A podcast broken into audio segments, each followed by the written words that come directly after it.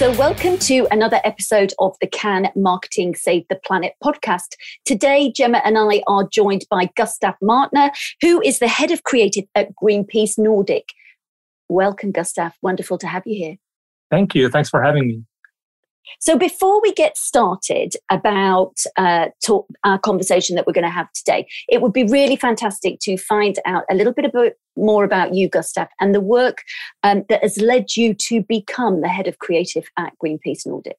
Okay, so where to start? I uh, I played in punk rock bands when I was a teenager. Uh, as a punk rocker, you uh, do things yourself. You don't look for a record label to sign you. You you uh, make your own records and sell them at gigs. You uh, so it was a do-it-yourself culture that I really uh, loved. And when I saw you know computers coming into the world, uh, like the personal computer, and so I realized that that was a tool that was really good if you wanted to create stuff yourself. So I so it was basically computers to me was an extension of the do-it-yourself culture, yeah. and uh, that led me to start uh, another band. But instead of uh, being a musical band, it was uh, an agency. But we kind of saw it more like a band uh, where we we created uh, stuff.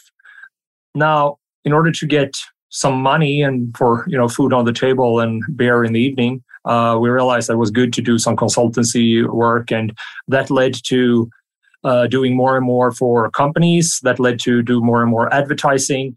Uh, and all of a sudden, uh, I realized that we were running a pretty successful advertising agency with a digital focus. Uh, in so in 2009 or something like that, we had uh, 55 employees, uh, offices in Gothenburg, Stockholm, and San Francisco. We were one of the most awarded agencies in Europe at the time. And uh, yeah, I just realized that, wow, this has been quite a journey, but where am I? You know, and what am I doing? And at the same time as the assignments had uh, kind of changed in nature a little bit and become more and more less and less playful, more and more uh, like um, you know commercial in many ways yep. in many aspects uh, there were two other things that happened, and one one was that we realized that the internet was was going from being this uh, um, distributed uh, playground where every server was worth as much as the other server, and it could be owned by anyone pretty much that could connect them. They got it got centralized to the internet that we see to a large extent today, yeah. uh, where there are a few players that owns uh, a cloud and that cloud is controlled uh, through a user experience uh, such as facebook or google or youtube uh, which give them uh, like a control over creativity and messaging and uh, and stuff that that felt a little bit scary and weird and not as, mm-hmm. at all as the kind of environment that i really loved uh, the other thing that happened was that Al Gore's An Inconvenient Truth came, mm. and that yeah. really made me think that we need to uh, use uh, reduction of CO2 as an opportunity. I didn't see it as a threat, really. I thought saw it more as an opportunity for businesses to change because I had no idea that we would end up in a situation where they wouldn't change. Because at the time, change just felt like a good thing. It didn't feel like a like an like a trade off even it felt yeah. like yeah of course of course we want to you know uh, use this opportunity to create a better society a better life uh, so those two things happened at the same time and also the fact that i realized that i got older and i was uh, at the time 35 or something like that maybe 30, no 30 i was 30 and i felt like do I want to work with advertising the rest of my life or do I want to do something else? Uh, I mean, if I want to do something else, it's time to start planning for that. So, together with my friends, we decided to sell the agency. We did. Uh, we got acquired by Crispin Porter Bogusky, uh, and uh, that really changed my life in many ways, uh, not uh, only to the better. even though I got some money, I also got like a really hectic uh, were a job where like I was flying around in the world, being this uh, creative, uh, you know, superstar slash uh, workhorse uh, that never met my children, and uh, yeah, it was pretty bad everything, and I just realized like, yeah, everything is going in the wrong direction in many ways. So I decided to change my my life and career, and uh, yeah, that ended up me realizing that if there is anything that I should avoid is to be in a structure where the money comes from companies because it's I'm pretty Marxistic in that way that I believe that uh, where the money comes from will create the culture as a superstructure. Yeah. So uh, my dream became to work for Greenpeace because Greenpeace is radical and and, and are activists and all that, which is cool. But more importantly, Greenpeace only takes money from people. We don't take money from companies. We don't take money from the state, which I believe is a good starting point yeah. for uh, what I wanted to be a part of because I didn't want to be a part of venture capital backed operations. I didn't want to be a part of, of all these things that had made me so disappointed. So uh, that's why I really tried to get a job at Greenpeace. Uh, at that point, I had I didn't had uh, an employment in my entire life because I started a company when I was 20, right? Yeah. So I didn't know how it was to apply for a job. I didn't know how it was to have a boss.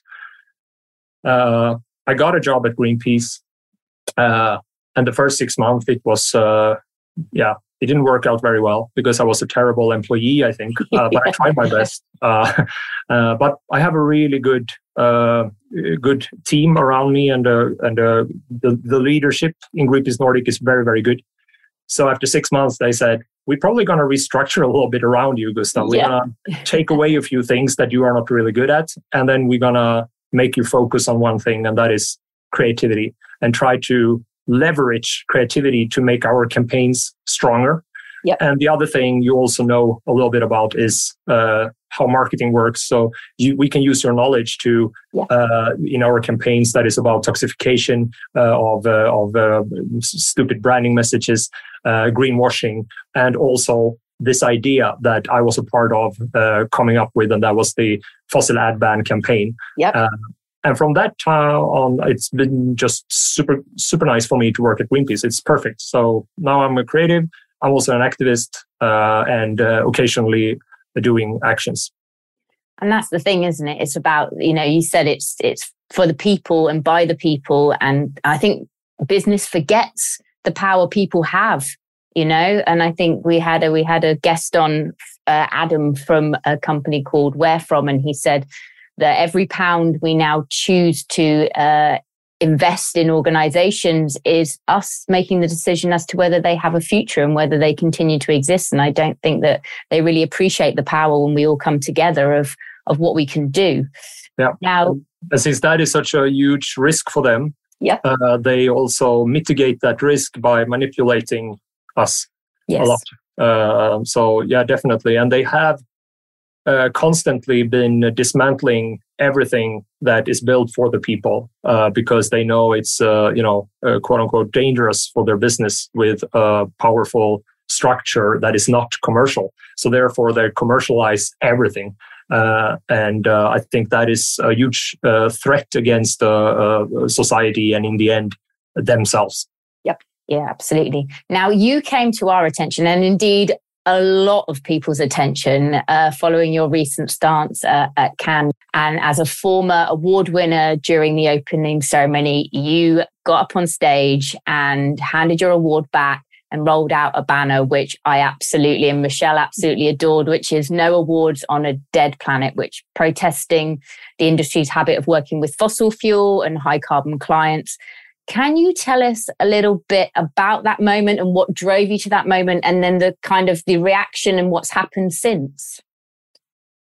So, mm, so Greenpeace are working with a lot of different areas, uh, and it, they're all obviously connected somehow. But there has been, I think, a lot of campaigning that has been about uh, stopping things uh, and uh, doing intervention against, for example, fossil infrastructure. Yep. Um, one campaign I worked with a lot here in the Nordics was to stop a build out of a refinery.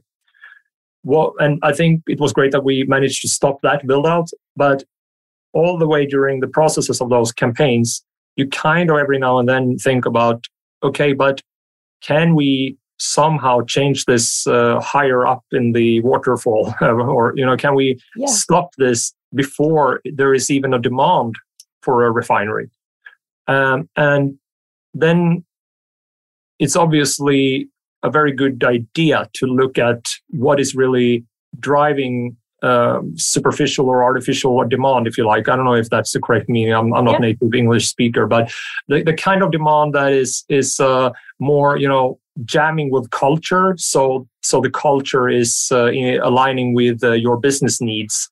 That kind of advertising, lifestyle advertising, etc. That is something that we need to regulate so that there's not even a point in building a refinery. I think. Yeah. And we didn't have so many of those campaigns. So that's why I was really happy when uh, the fossil ad ban campaign became a part of our uh, fossil free revolution campaign, which is like the bigger umbrella for all the interventions we do against uh, the, the uh, fossil fuel industries. Uh, and I think one of the reasons that we haven't worked so much with with with these issues is because it's pretty new to the scientific community that this plays such a huge role.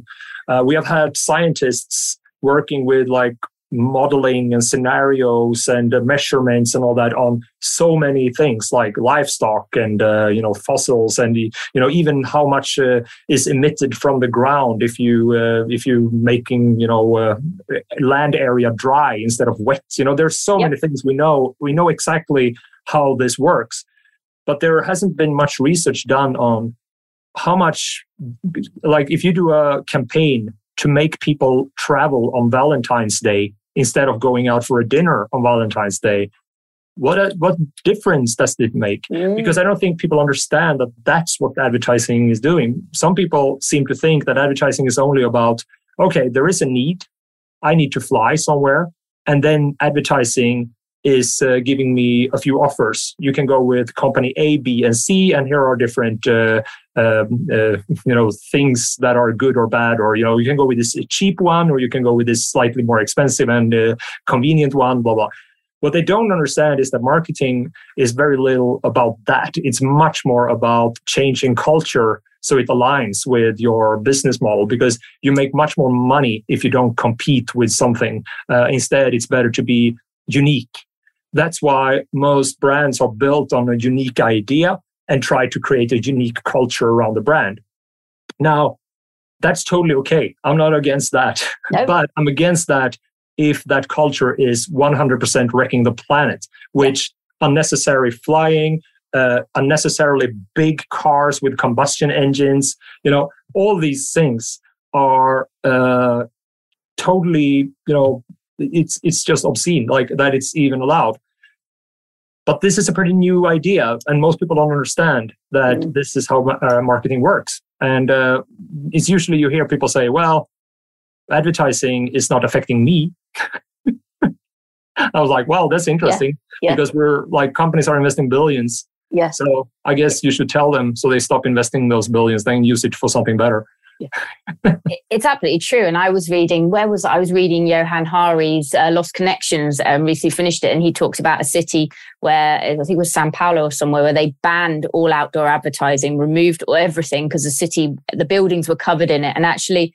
the mental health of that city went up and people were happier they noticed the buildings they weren't being bombarded with messaging so whether you, whether we know it or like it you know or even acknowledge it some of that messaging gets through and i think it's it's most of it's subliminal because no one stands there and actually reads it but uh, yeah to your point you can say i'm not affected by advertising but yeah we absolutely are otherwise we yeah. wouldn't you know have this mental health crisis that we yeah. have really and so so that that was the campaign and the start of the campaign now when you're campaigning you do so many things and most of the things that you're that we do when we're campaigning is things that not so many people see you know all the contacts you have with uh, uh, trade bodies and politicians yep. and supporters uh, and and all that.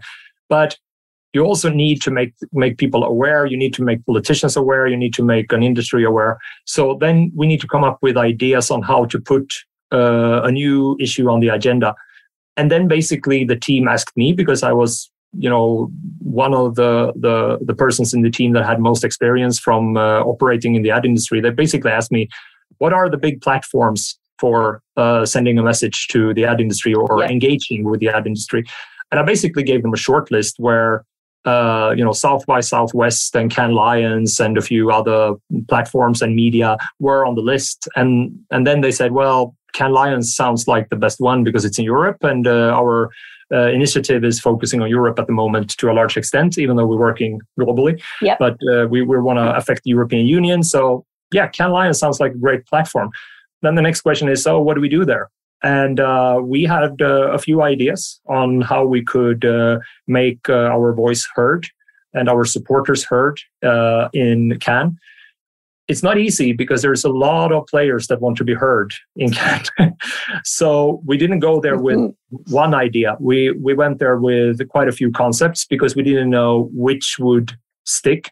And already during the week, we had no idea that me returning the lion would would make any noise that i i mean it could have been that they just ignored it. As i like okay uh would you mind going away? And no one cared and just like or i could just be stopped before even coming on stage. So it was like it was more like uh yeah that's a that's an idea. We could do that. It wasn't uh perceived as the the big thing. But if you look at what we achieved in cannes uh that together with the other actions, uh, it seemed, and, and, especially for I think the industry, for for people outside the industry, it, it maybe wasn't that big, but for people in the industry that understands the value of a lion, you know, and yep. how how much struggle it is to to get a lion.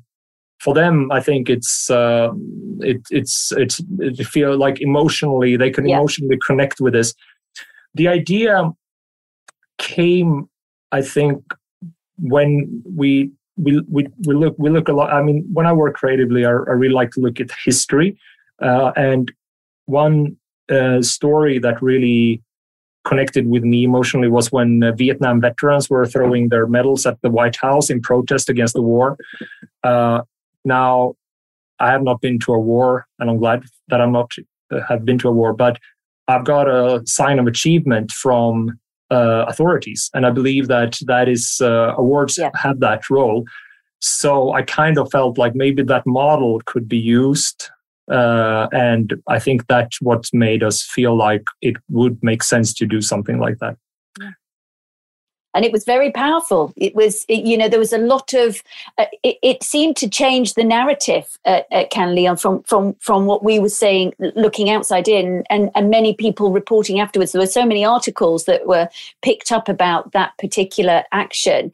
Um, because there were people, I think Clean Creatives were there as well, weren't they? Showcasing that you could look in the mirror and is yeah. this me? You know, they had various uh, great uh, stuff. I love there also that you could like uh, choose like if you want to work for the fossil industry, go left. If you want yeah, to yeah. just place in the middle of the like, it's amazing. I, I just love those really to the point concept. Uh, absolutely, and and so of course that aligned. And uh, purpose disruptors, they secret they were, speaker. They were invited to be the secret speaker, and of course they were talking all about uh, you know the good life and and what people really want, which is is which goes back to your point, Gustav, about that we're fed this information. It's a construct, isn't it? It's not necessarily what what we want or what makes us happy or or well even so so there has been from there at, that time a, a fallout and a shift in the industry and there seems to be this growing movement uh, within the ad industry about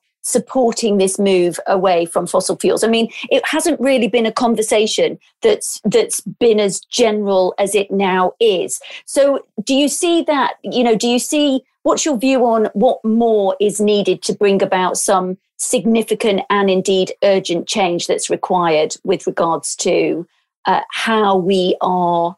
I mean, yesterday I had a conversation in, uh, with um, with the Carbon Collective uh, over in the US, and they and they were saying that really this shift to renewable energies and the, the, the sooner we can get there it's such a fantastic opportunity and and like you said you know you when you were looking at these technologies a little bit like digital technologies if if we're all moving in this positive techni- technical you know perspective why aren't we moving that quickly with regards to these innovations? You know why is there this tension? And of course it all comes down to profitability. And so what's your view because you're right behavior change is what we're talking about here getting into the hearts and minds of people making them aware uh, because obviously many people including gemma and ourselves before we really started reading and researching have been blissfully unaware of many of these real challenges that that we now all face. So marketing has a role to play and, and communications and advertising in you know if we can be powerful in creating these or or aligning with these constructs how can we be disruptive uh, around those constructs from a marketing perspective i think like i don't think the solution is only changing to renewables or to uh, to new technology. I don't think there is a techno fix that can solve this. If even if there were a techno fix, it's too late now. Mm. Uh, I think 10 or 15 years ago, that conversation uh, made more sense. Today, we need to uh, consume less, reduce yeah. Uh, energy, energy consumption, yep. and not necessarily add something else into to replace that if there is anything that should replace it, it's it's more, you know, sitting with your friends and and you know do do something nice and you know these uh, fluffy stuff like you know hanging out in the in the woods or you know uh, going for a walk and you know make love you know those things is what we need to add yeah. instead of another commercial service yeah. the problem with that is that that that is not what what you know the system is uh, promoting or the system will uh, um, i mean we have an election coming up here in sweden in three weeks times and it would be i think politically hard to to uh, go with a message that people should work less uh, love more you know that kind of uh, messaging is is not not possible for any party uh, here in in sweden and it seems to be the same everywhere which is weird because technology has given us that opportunity to have better lives, uh, but we're not using it that way. And I have no, you know, solution that is like a silver bullet for that. But I do believe that that if we don't if we don't do it, we can't we can't fix this. There is you cannot only change your stressed behavior from uh, fossil driven stress behavior to uh, you know tesla and be as stressed like you need to change your lifestyle and it needs to be changed on a system level absolutely i couldn't i couldn't agree more and you know i think also you say that you you have an election coming up in the uk at the moment uh, energy energy prices are an all time high. They're getting higher. People can't afford to eat. Uh, we know that there's coastline that's going to be disappearing, and with that, people's houses. I mean, the impact's coming over to the west, and the west hasn't, you know, hasn't experienced this yet, has it? Food prices are going through the roof. And I think society is kind of at a breaking point, certainly in the UK, and I know many other countries are experiencing it.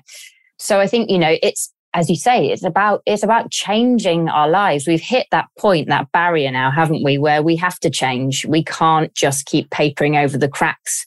Um, and I think this has really shone a light on the fossil fuel industry that they they keep announcing record profits at a time when society is absolutely broken. Mm. And I think we have a we have to change, as you say, now. Um, and those harmful and impactful industries have to change. And, you know, I think it's time for the people to, to really speak up and shout and say that they're not going to put up with it anymore. I just, I think we all need to become a bit, act, bit more activist, you know, like yourself, to be honest. Yeah. And I, but the problem is that if, for example, if we owned uh, the companies, we could uh, more easily yeah. uh, change them. Now, the, the, the, the structure is obviously it's, it's a privately owned a lot of the actors that are the most uh, damaging. And they're not only owned by uh, they're also owned by structures that are located outside uh, a legislation where people have power. They're global companies and they're very very hard for people to you know how, how are you going to change like a global uh, huge company that is owned by some anonymous uh, billionaires. It's easier to change something where you have a stake in it. Yeah. And and this is a structure that has uh, emerged and it's really hard to uh, to change that for even a politician in power.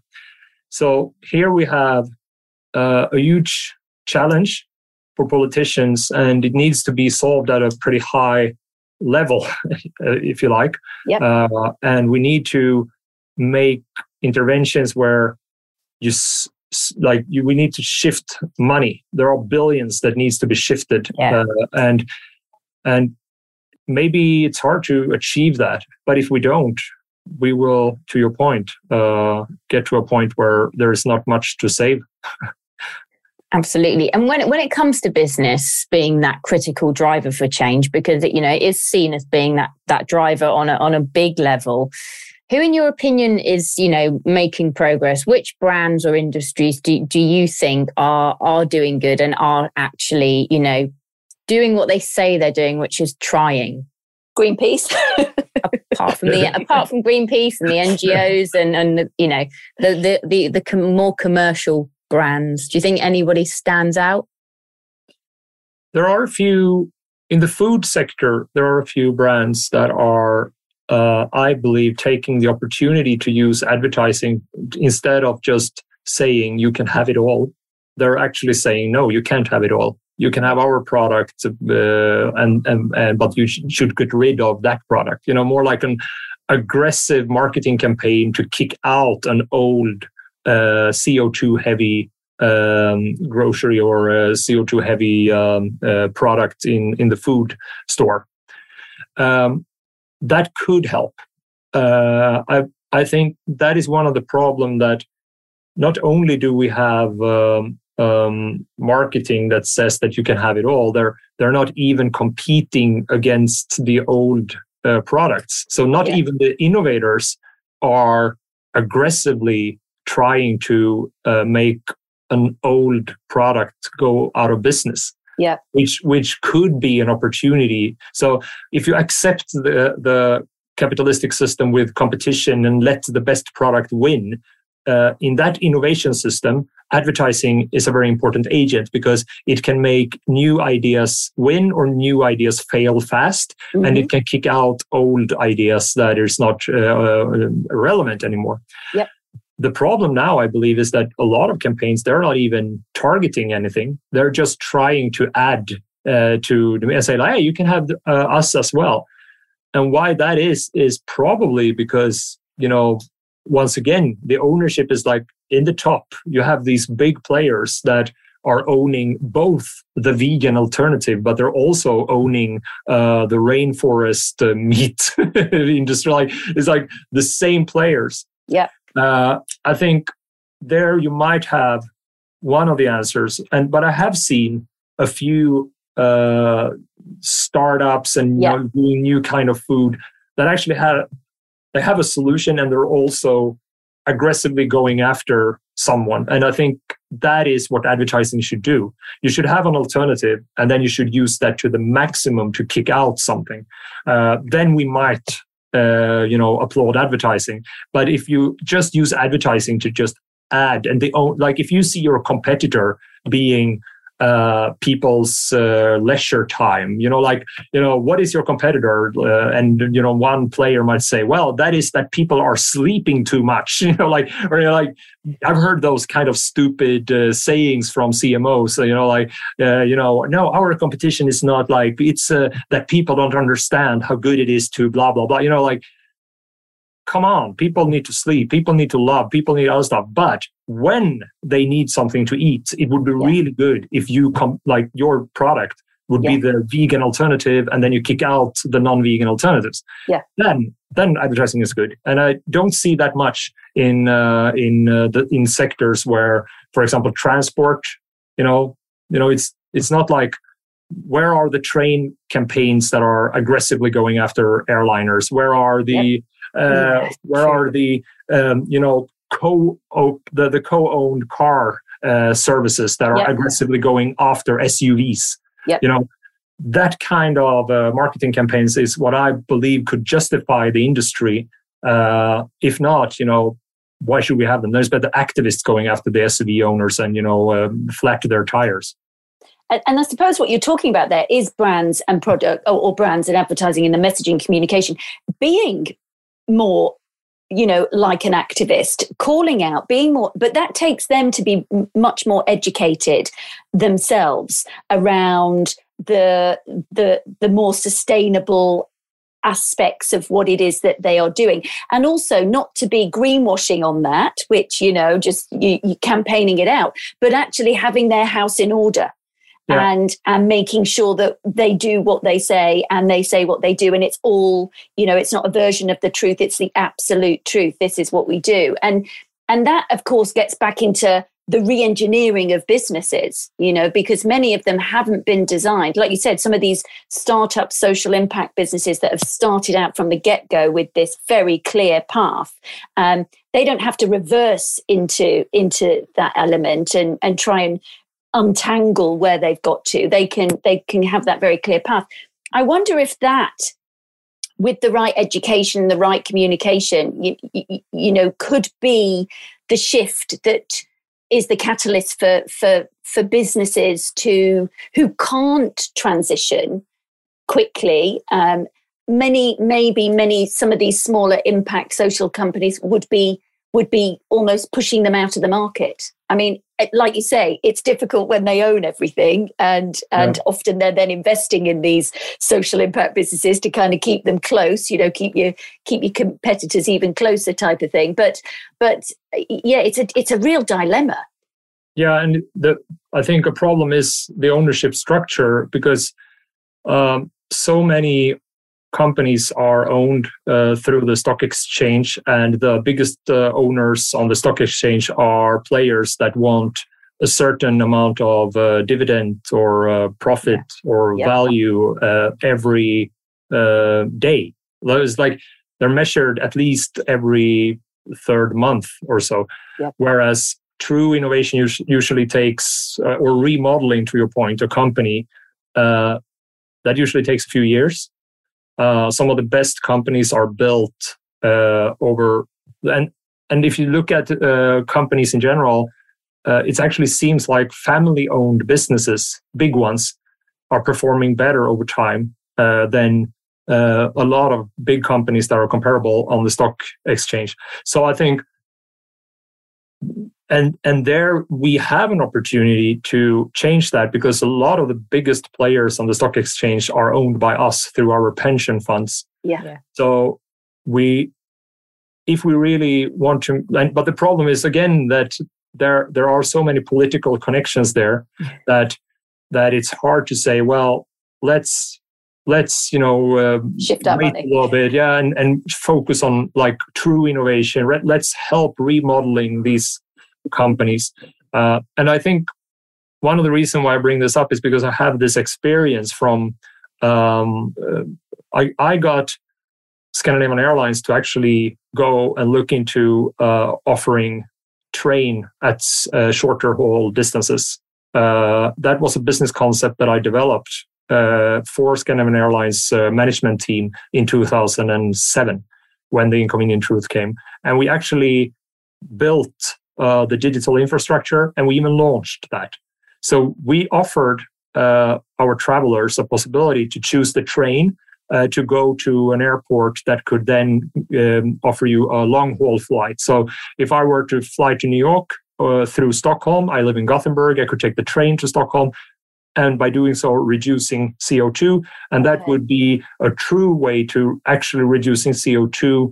And then that would lead to remodeling Scandinavian Airline into a traveling company that puts, uh, or even not even traveling, maybe more like a, a, meeting and relationship company that would offer everything from what we use today, Zoom, to uh, you know places where people could have hybrid meetings.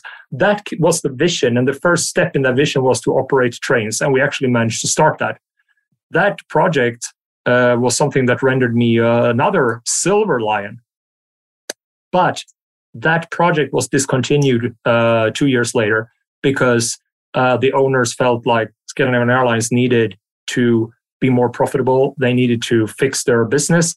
Uh, and by doing so, they said, you need to get rid of all these new ideas that are not profitable. Uh, focus on what you can get profit on in the short term. And then was actually one of the most profitable uh, routes was between Stockholm and Gothenburg. So they discontinued the project and then they came back to me with a brief saying, Can you make an ad about how much better it is to take a plane on this short haul distance? And the only way I could come up with an engaging ad was to play the guilt card. So I did an ad where, because you only save like 30 minutes or one hour. Yeah. And the only time 30 minutes or one hour is important for any person is if you have very small children, you yeah. need to pick them up at daycare. So we did an ad to, that played the guilt card that uh, that showed that you know you can be one hour more with your ch- child if you take the plane instead.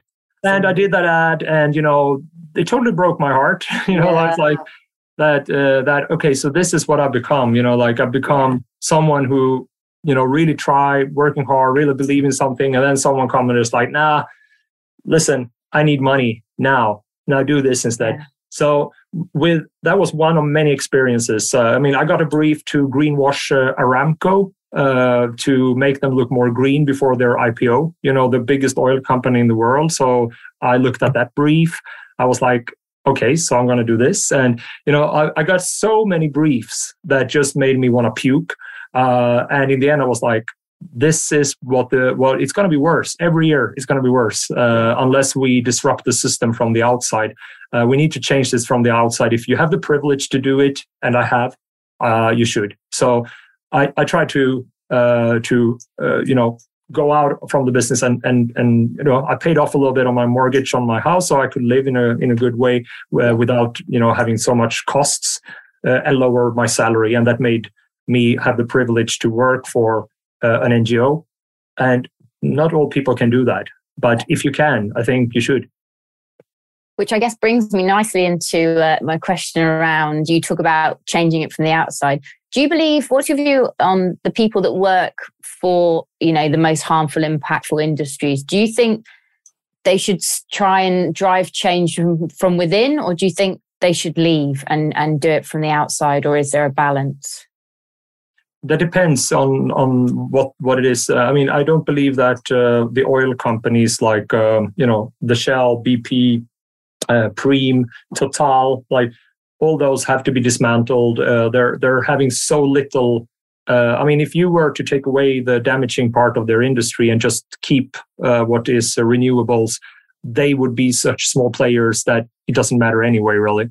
Mm-hmm. so, I think if you help them uh, you you uh, you are helping to wreck the pl- uh, the planet. Like, don't work for them.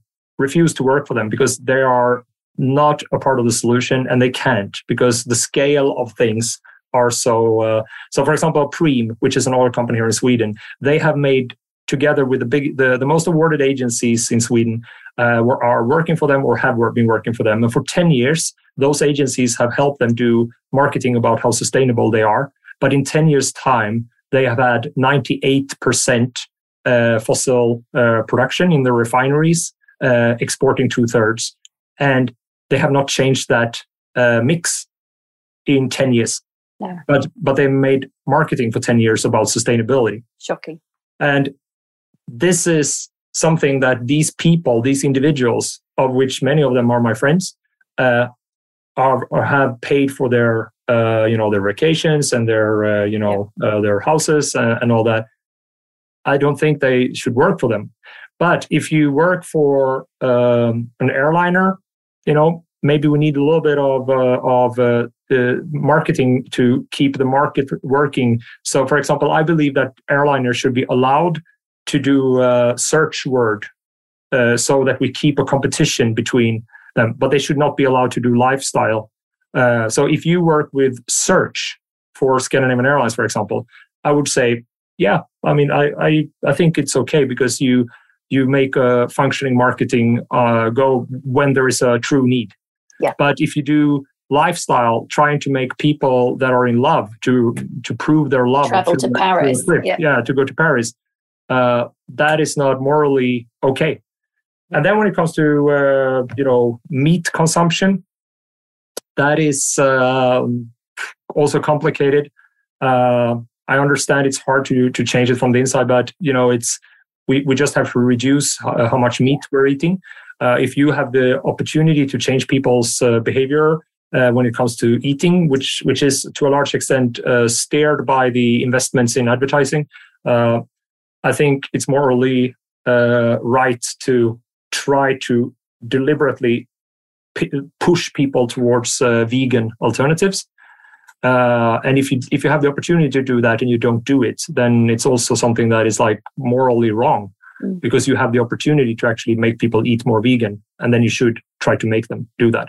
And then when it comes to a transport system and all these things, well, I mean, it all starts becoming more and more grayish, you know, because like uh, if we co if we own electric cars together through an app, I believe that's a part of the solution. Yeah. Whereas if everyone is buying uh, unnecessarily big uh, hybrid uh, cars with electricity and uh, a little bit of fossils and blah blah, that's a part of the problem. But on that scale, you have have a lot of things that are a little bit hard to to judge. And then I would say, well, I guess I should be grateful if there are really smart and concerned people working with that because then they could make these kind of judgments instead of saying don't work with them and then it just will be the assholes working with those kind of things right so it's like so there is as you can hear some kind of you know gray area uh, yeah, yeah. but you need to have some kind of focus and in the end of the day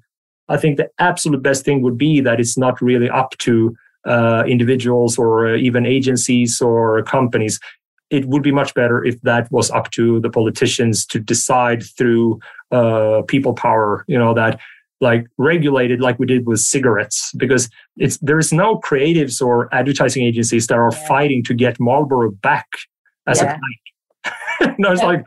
We really want to work with yeah. Lucky Strike. Let's do a campaign. yeah. Lucky Strike back. I want the pitch for you know. It's like that is not happening, and that is exactly how it's going to be. If you if you if you blacklist uh, the oil company, oil majors, yeah, it's not like it'll be a single creative that will miss them. They will just be happy about working with something else. So it's just stupid that we don't just just do it. Pull Kick the plug. Yeah, yeah.